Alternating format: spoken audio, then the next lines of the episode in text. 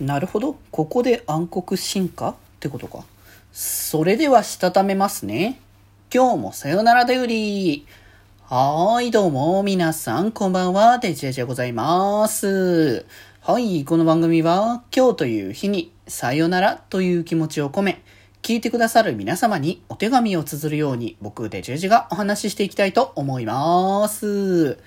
はーい。ということでですね、えー今日はですね、デジモンゴーストゲームの話していきましょうかね、というところでですね、えー今回は、えー感染ことというところで、まあ、あの物語の始まりとしては、えっ、と、まあ、牛鬼門っていう、えっ、と、まあ、これ結構新しいデジモンですね、最近の、えっ、と、ディムカードの、えっ、と、エスピモンと、えっ、と、リュウダモンの、えっ、と、ディムカードですね、一番最新弾のやつかな、に出てきている、えーデジモンという形ですごいね、早めの登場ですけど、まあ、牛鬼っていうのは、まあ、妖怪的な感じの、なんか言い伝えとかね、よく聞いたりするのもあると思うんですけど、まあ、それ的な感じというところで、まあ、設定的にはね、あの、敵を、その倒した敵を、こ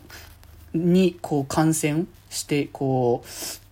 その相手も牛鬼もにしてしまうという、まあ、生殖的な方向性がそういう形っていう、なかなかちょっとね、恐怖的な方向性ではあるんですけども、まあ、そんな、こう、今回はですね、そんな牛鬼門が、こう、ちっちゃい牛鬼門ね、出てきて、それが何何かと言ったら、その、もともと、えっ、と、リュウダモン。ですね。今回のそのディムカードのリュウダモンですけど、まあリュウダモンアニメで出てくるのは多分初めてだと思いますけど、えっ、と、一応もともと、あの、あれですね、これは X 交代の、えっ、と、最初の段で、あの、クロニクルってやつかな？で出てきてる時の、えっ、と、もう一人、えっ、と、二人パートナーというか、二人主人公がいて、のうちの一人っていう形ですよね。片方はね、ドルモンの、えーをメインにした形で、もう片方がリュウダモン。だからこっちも一応 X 交代に絡んだね、話話で。まあ、それこそこのリュウダモンが進化しきった後のオーリュウモンと、こう、えっ、と、アルファモンがこうくっまあ、合体っていう言い方かどうかわかんないけど、武器的な方向ですけど、王竜剣っていうね、あの、お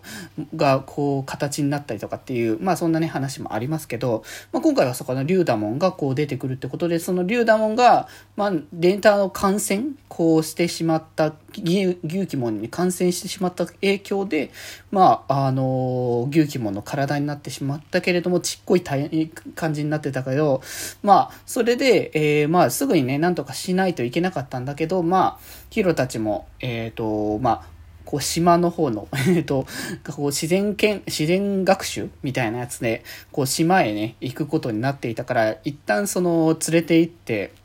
まあちょっと一旦様子を見ておこうっていうことをしていたら、まあどんどんこう、こうやっぱその、勇気門になって、その、どんどんそのなんだろう、こう生存本能的にこう、こう増やさなきゃいけないみたいな感じで、どんどんとこう、被害者を増やしていくという、まあ、まさにその孤島で感染っていうのはなんか定番中の定番のなんかホラーの、ね、ゾンビ系とかそういうタイプのやつではよくあるあるやつだなって感じはありますけど、で、そんなところでその、あの、爆問とかがね、あの、なんとかその、たルリたちが助けになんとか来てくれてっていうところで、まあ、なんとかその、リュウダモンにこう、戻すことができないのかっていう、こう、誤った形での進化。まあだからなんかね、今回扱い的にはこれは暗黒進化の扱いっていうっぽいかな。まあ一応そのディムカードの進化派生の中ではギュギモンが、ね、進化できる流れにはなってるっていう形ではありますけれども、まあその扱い的にはそのアニメの、アニメの扱い的には暗黒進化っぽい感じの表現になったから、それをどうにかして戻すことができないのかっていうところで、まあ、あのそのデジバイスの、その、今までその、で、こう、ヒロたちのパートナーたちが進化をするののキーとして、まあ、パートナーとデジバイスっていうのがやっぱ、キーになってたっていうところで、そのデジバイスの力を用いて、進化を戻すことができないかっていうところで、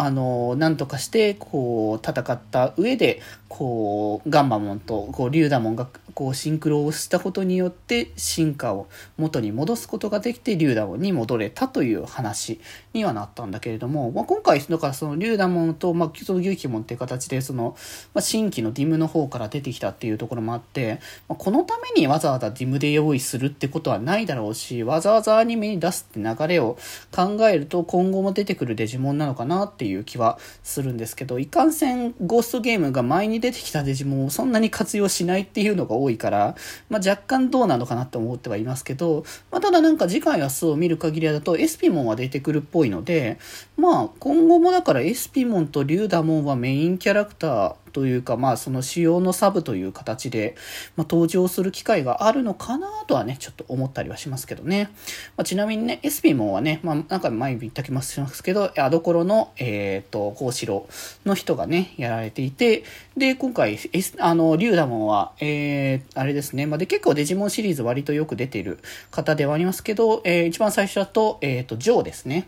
長の役をやっている方が、まあ、その、先のシリーズでメインとかになってくると、えっ、ー、と、ネーモンとかもね、やってますね。フラ、フロンティアとかも。まあ、いろいろね、シリーズ出てる人だったんで、なんか結構やっぱその辺の過去作で出てる人よく出すなっていうのは、やっぱし、こう、印象的にはありますよね。まあ、なのでまたね、こう、SP モンも出てくるし、リュウダモンもどういう感じに登場してくるのか、それこそやっぱね、進化とかの可能性もあるのかとか、そのリュウダモンが、あの、ヒロの父親と、の北斗と会ったことがあるっていう話もあったんで、そこも少しキーになるのかなと思うので、ちょっと次回以降ね、気になるところではありますね。ということで今日はそんなところで、それではまた明日バイバーイ